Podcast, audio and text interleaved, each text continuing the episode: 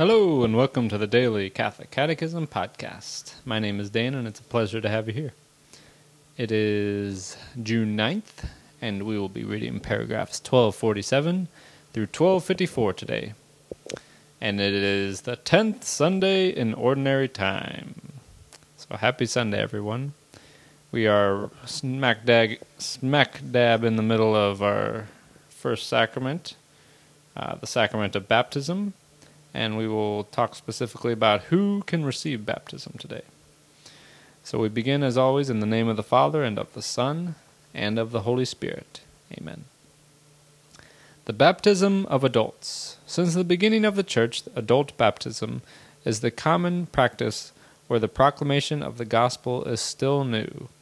The catechumenate, preparation for baptism, therefore occupies an important place.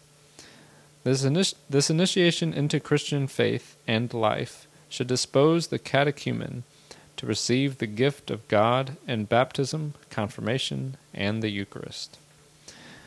The catechumenate, or formation of catechumens, aims at bringing their conversion and faith to maturity in response to the divine initiative and in union with an ecclesial community.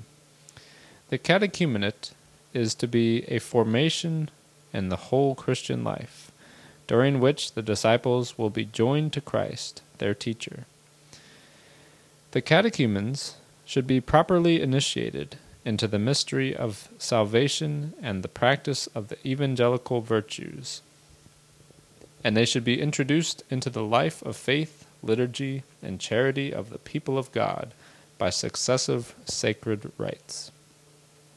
Catechumens are already joined to the church.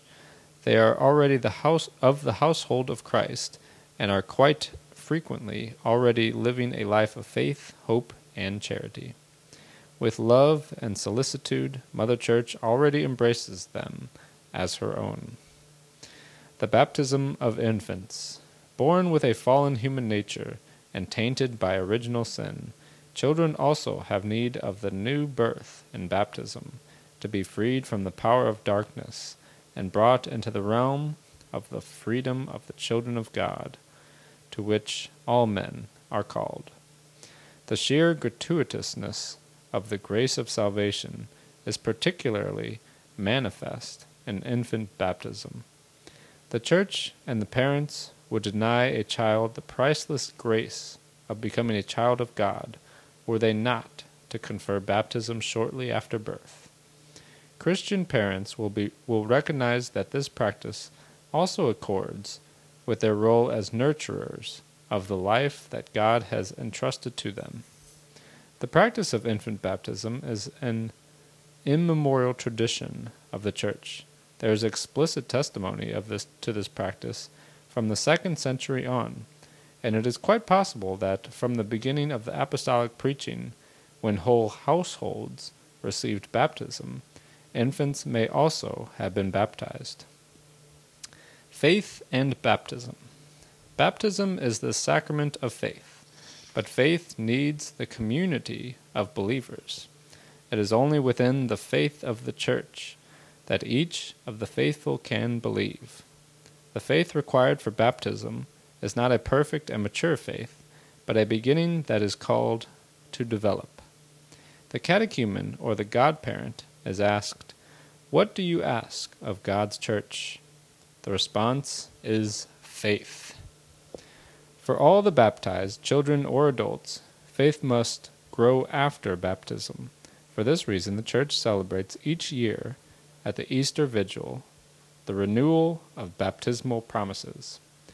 Preparation for baptism leads only to the threshold of new life. Baptism is the source of that new life in Christ from which the entire Christian life springs forth. Thus ends our reading today from the Catechism of the Catholic Church. The website is dailycatholiccatechism.com, and you can email me at dailycatholiccatechism at gmail.com.